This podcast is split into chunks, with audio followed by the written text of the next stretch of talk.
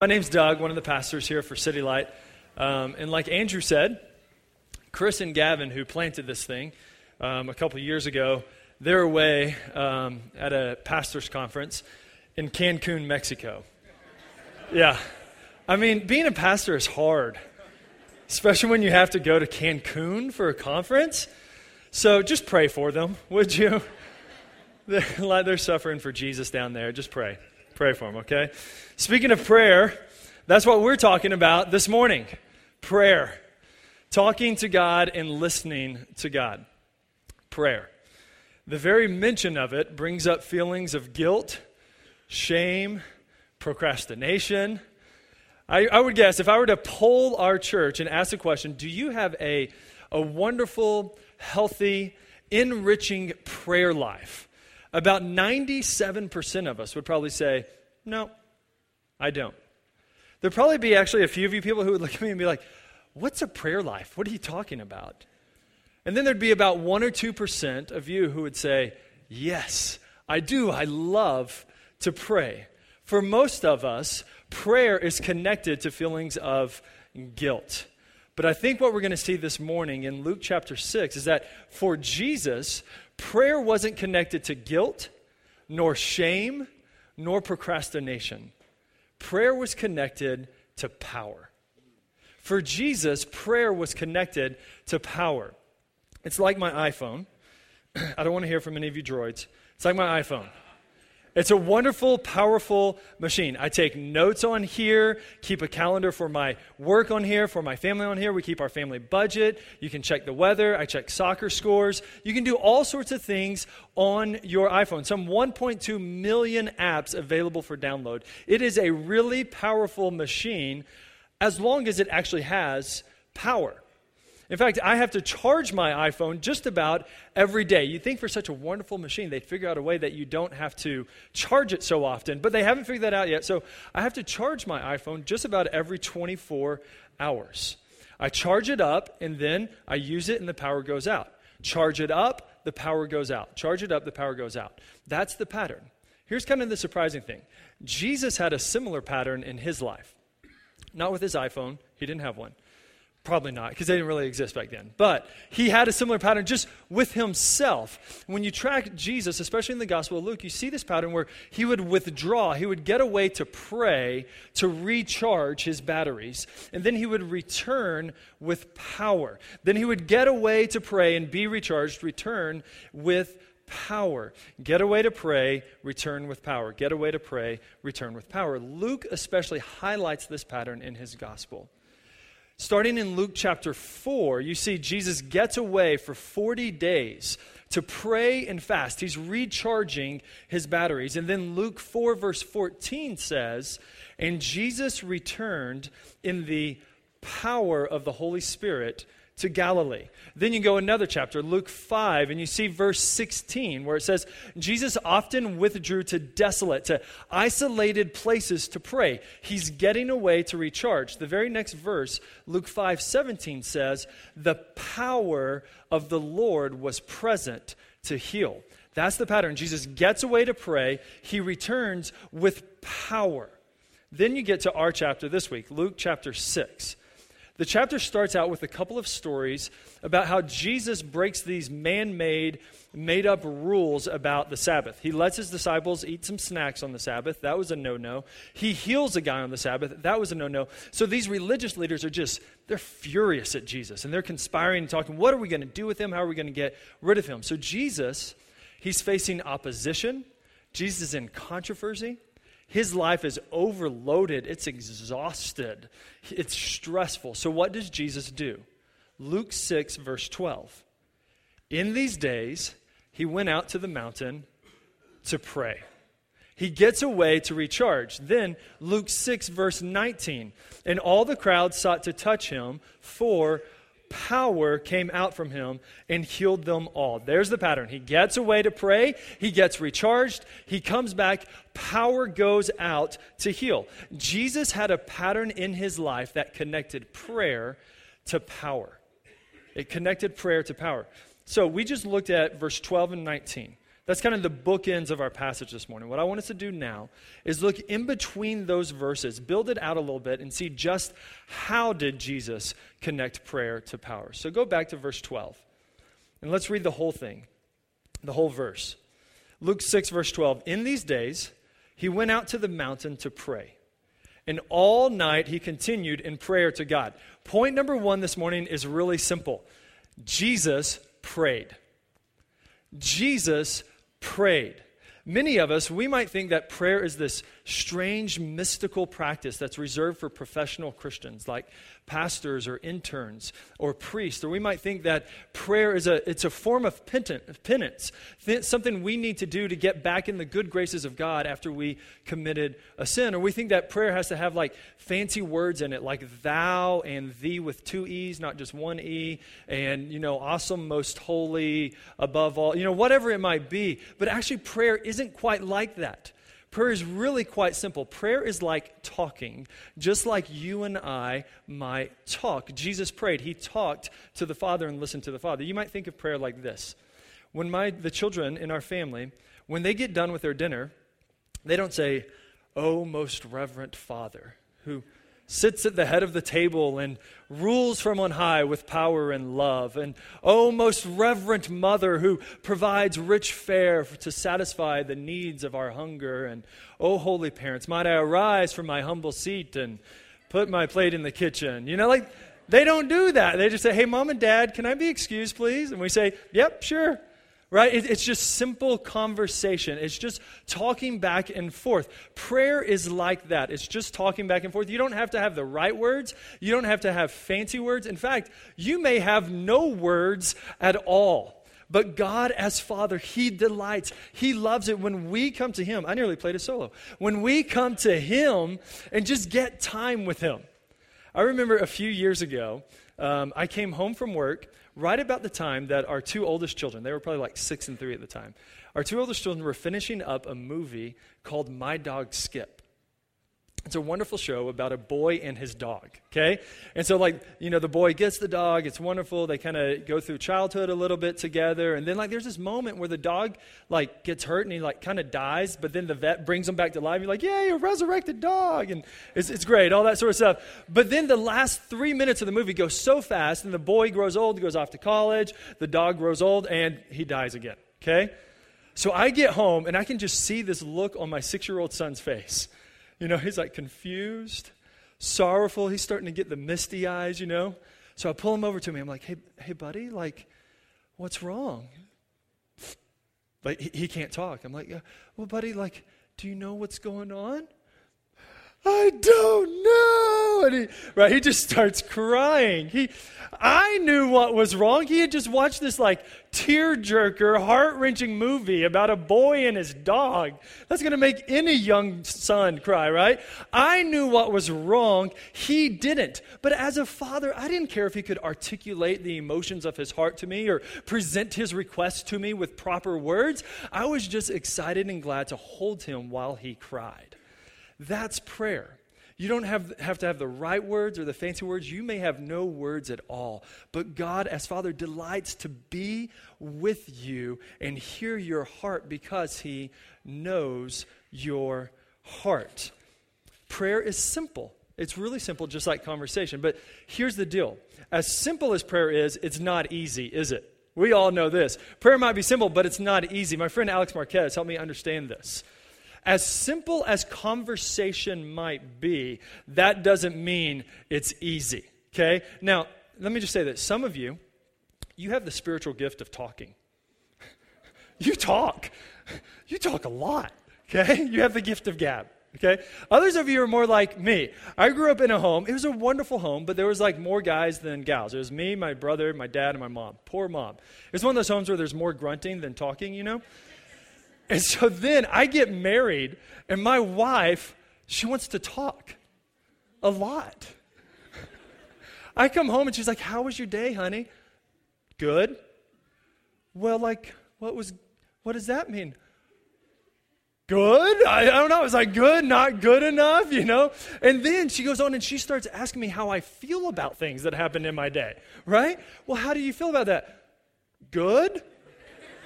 What does good mean? I don't know. It means good. Right? I learned what she had to do. She went and got these refrigerator magnet that has like the faces on them. They're like emoticons on our phones now. Back then, they weren't on our phones. Like happy, sad, glad, bad, mad, that sort of thing. And I had to point at the face that I most identified with. Here's what I learned. Talking is hard. It takes work, conversation, relationship. Talking is difficult. It takes practice. Words are hard, and talking is even more harder. It's difficult. Prayer is similar. Prayer may be as simple as conversation, but it's difficult. It takes practice. Prayer takes practice. So here's the question for us, City Light. How are you practicing prayer? How are you practicing talking to God? City Light, the most basic way that you can experience God is through prayer. So let's just make this personal. In your notes, I want you to write down something that's personal to you. Write down a 30-minute block this week when you can practice prayer. When you, in your schedule, your time, you know your world, when you can practice talking to God. Now, I know I just read the verse. Jesus prayed all night long, okay? But for me, probably for you, we just need to throw a party if we get 30 minutes, right? That will be a big, gigantic, huge success, and we're going to celebrate, okay? And when you get those 30 minutes, some of you, you're going to need to journal out and write down your prayer just so you can keep track of your thoughts. Others of you, you're going to pace in the basement and just talk out loud to God and feel like he's listening and hearing and talking back to you. Others of you, you're going to have to open up the book of Psalms and just read the Psalms because you don't got words, but it has words. Others of you are going to get away and you're going to pray for like 90 seconds and then be like, I'm done.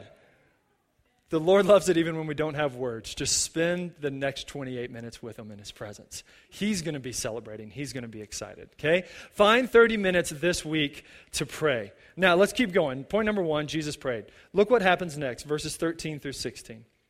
And when day came, he called his disciples and chose from them 12. Whom he named apostles, Simon, whom he named Peter, and Andrew his brother, and James and John, and Philip and Bartholomew, and Matthew and Thomas, and James the son of Alphaeus, and Simon who was called the Zealot, and Judas the son of James, and Judas Iscariot who became a traitor. So let's make this connection between prayer and power. Jesus prayed, and he was empowered to make decisions.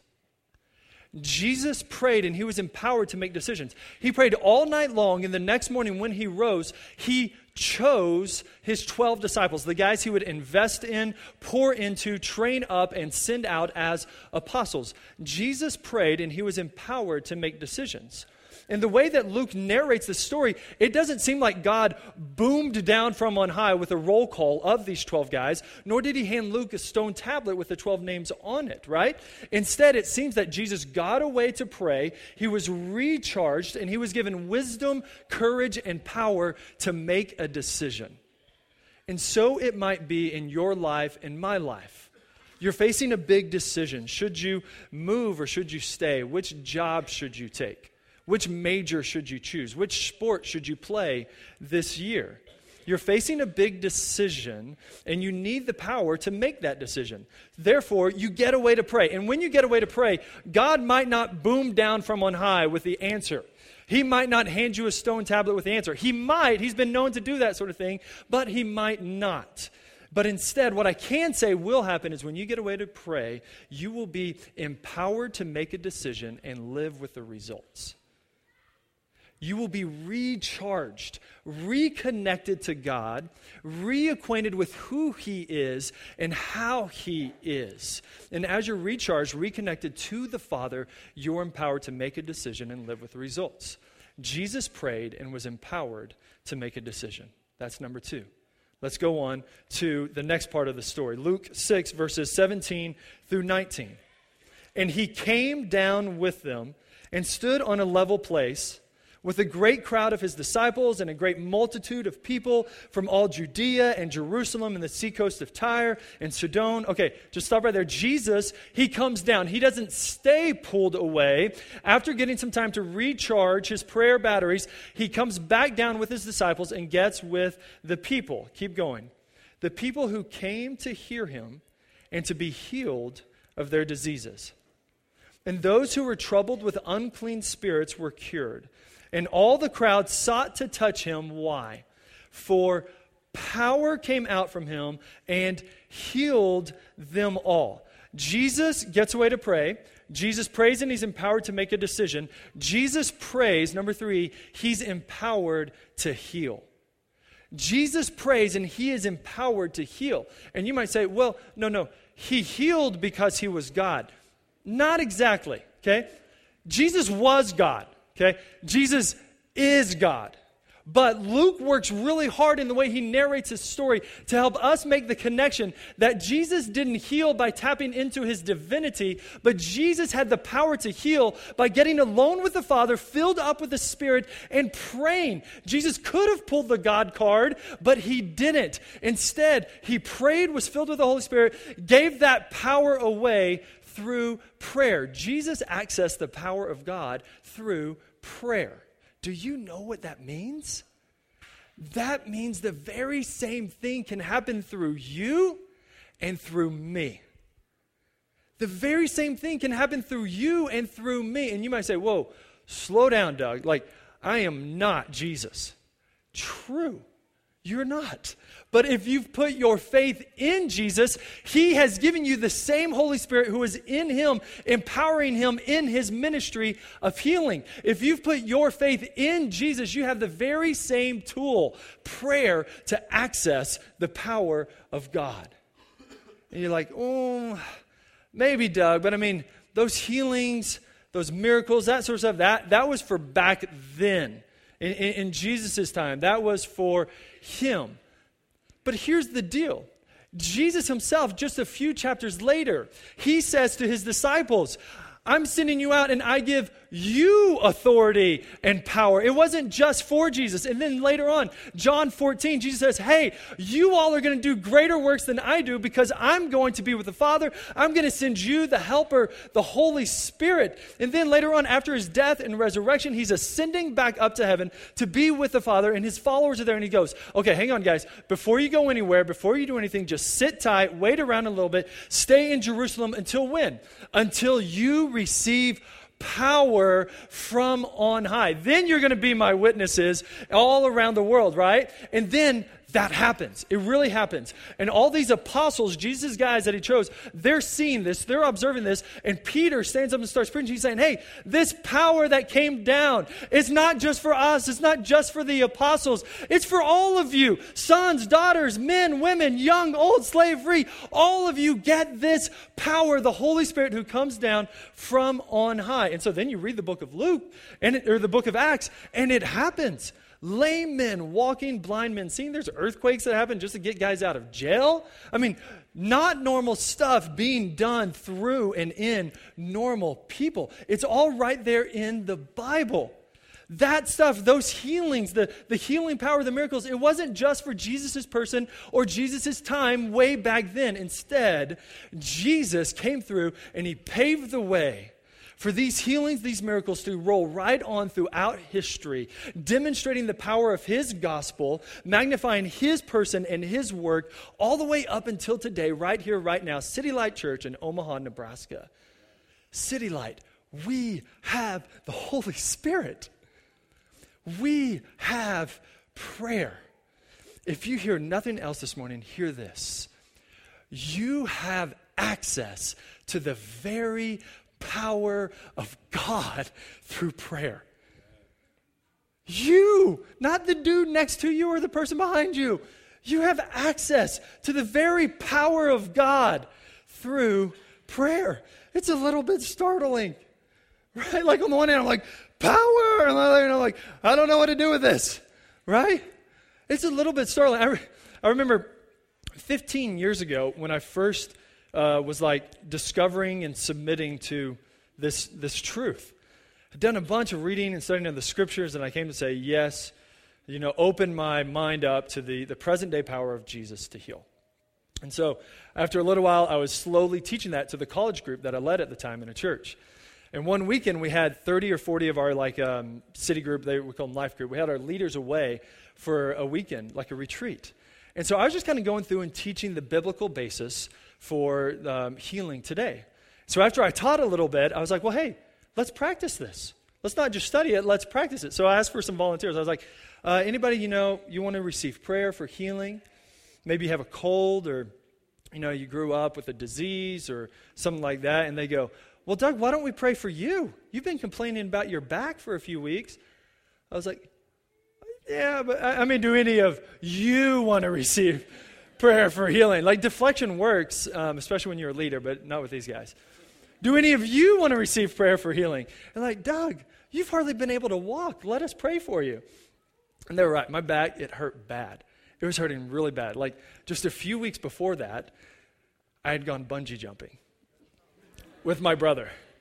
And so my brother's this like fearless daredevil sort of guy, okay? So we went to a place where they take pictures of you mid-jump. Normally exciting for me, embarrassing.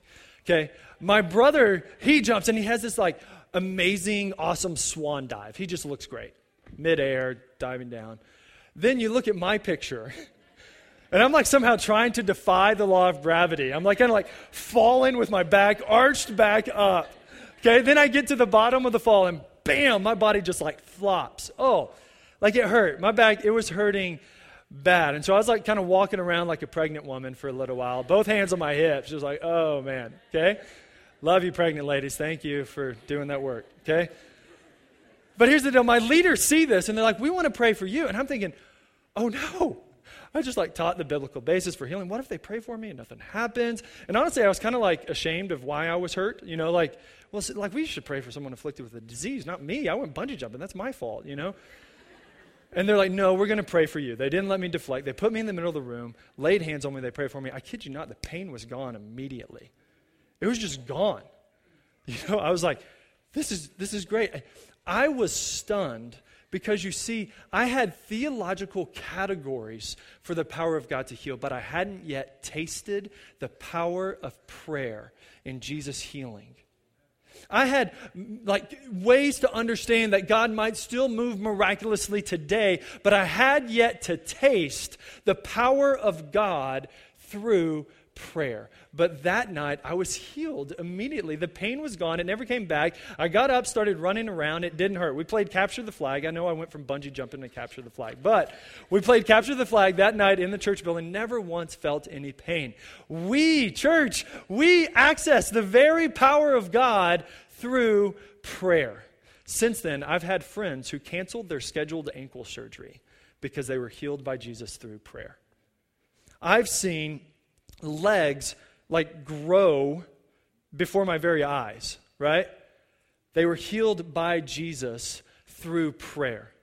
A friend's dad was rescued back from death. A little girl born with 2 holes in her heart was healed up, made whole, healthy heart, healthy life, and all. A man was diagnosed with stage 4 cancer, given 2 years to live, yet today he's alive, healthy, and well 8 years later. Okay, all healed by Jesus through prayer. And these aren't stories that I read in a book or sermons that I heard at a conference. I saw these things, or I could introduce you to the eyewitness testimonies today here in our church. We access the very power of God through prayer. So let's make this personal. In your notes, write this down. Write this down.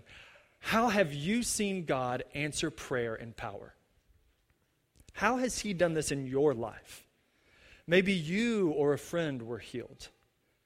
Maybe he did some sort of miraculous thing in your life or your friend or family member's life. He came through for you in a pinch, whatever it might be. How have you seen God move to answer your prayer in power, no matter how long ago that was?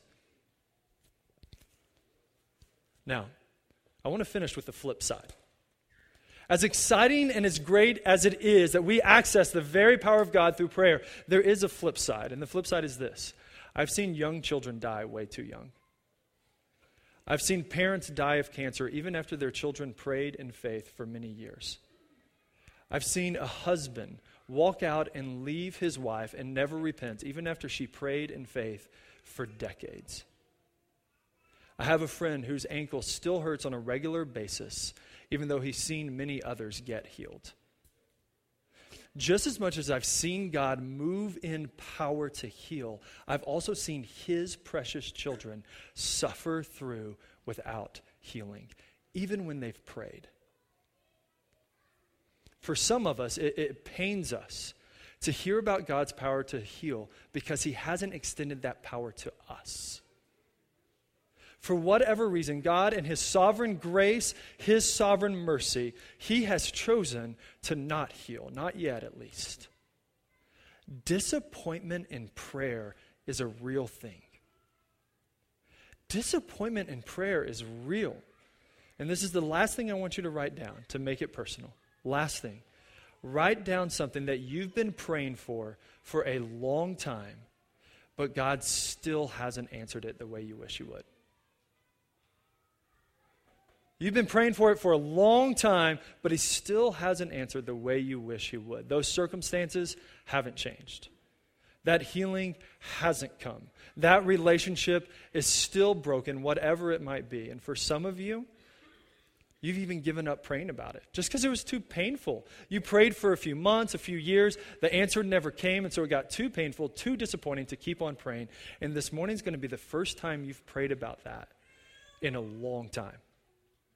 Because I'm asking you this morning, would you please take up this precious gift of prayer and ask God to move in power? Some of you, you may not be aching for the multitudes to be healed. You would just appreciate a phone call from your son or your daughter. You may not be dreaming of changing the world. You would just appreciate the power to pay rent later this week.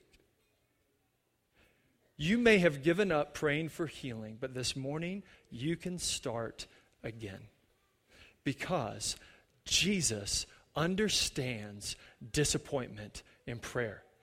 He gets it. He gets what you're experiencing there. Luke 6:12, it says, he prayed all night long in prayer. Then the end of Luke 6 verse 16 says, and he chose who? Judas Iscariot, who became a traitor. Talk about disappointment in prayer. Father, I spent all night in prayer with you. I prayed about this. And he still chose someone who turned his back on him and betrayed him in the worst of times. Jesus gets disappointment in prayer. In fact, did you know Jesus went to the cross because of disappointment in prayer? Later on in his life, with the cross in view, with his death coming soon, Jesus is in the Garden of Gethsemane, and he's praying. He's saying, Father, is there any other way? Is there any way I can let this cup not come through me, this cup of suffering? Any other way, Father? And the Father's reply is clearly no. He doesn't spare him the suffering. In fact, the Father ushers him into the suffering. Jesus' prayer didn't get answered the way he wanted it. Therefore, he went to the cross so that he might eternally be the yes to all of your prayers. Listen to that again. Let me say it again. Jesus' prayer in the Garden of Gethsemane, sweating drops of blood in anguish and despair, his prayer did not get answered the way that he wanted it to. Therefore, that means he goes to the cross and he suffers in your place and my place. So that, here's why, so that he, who he is, Jesus, his person, his presence, he might eternally be the yes to all of our prayers. Here's what that means. You may never get healed this side of heaven, but you get Jesus. Or you may be healed this morning in a few minutes when we pray, and you get Jesus. They may never change. They may never repent, but you get Jesus. Or they might change soon, turn and come back to the Lord, and you get Jesus. That check may never come through, but you get Jesus. Or that check may be in your mailbox tomorrow morning, and you get Jesus. You may lose your job, but you'll gain Jesus. Or you may get a better job or a promotion, and you get Jesus. Jesus' prayer didn't get answered the way he wanted it. Therefore, he goes to the cross so that he might eternally be the yes to every single one of your prayers. And so, church, this morning, we're going to pray. Okay? Would you bow your heads? Would you close your eyes and would you pray? Would you talk to the Father? You may want to pause right where you're at now and just say, Father, thank you for this answered prayer. Whatever it was that you wrote down, thanks for coming through for me. Thanks for showing up. Thank you for...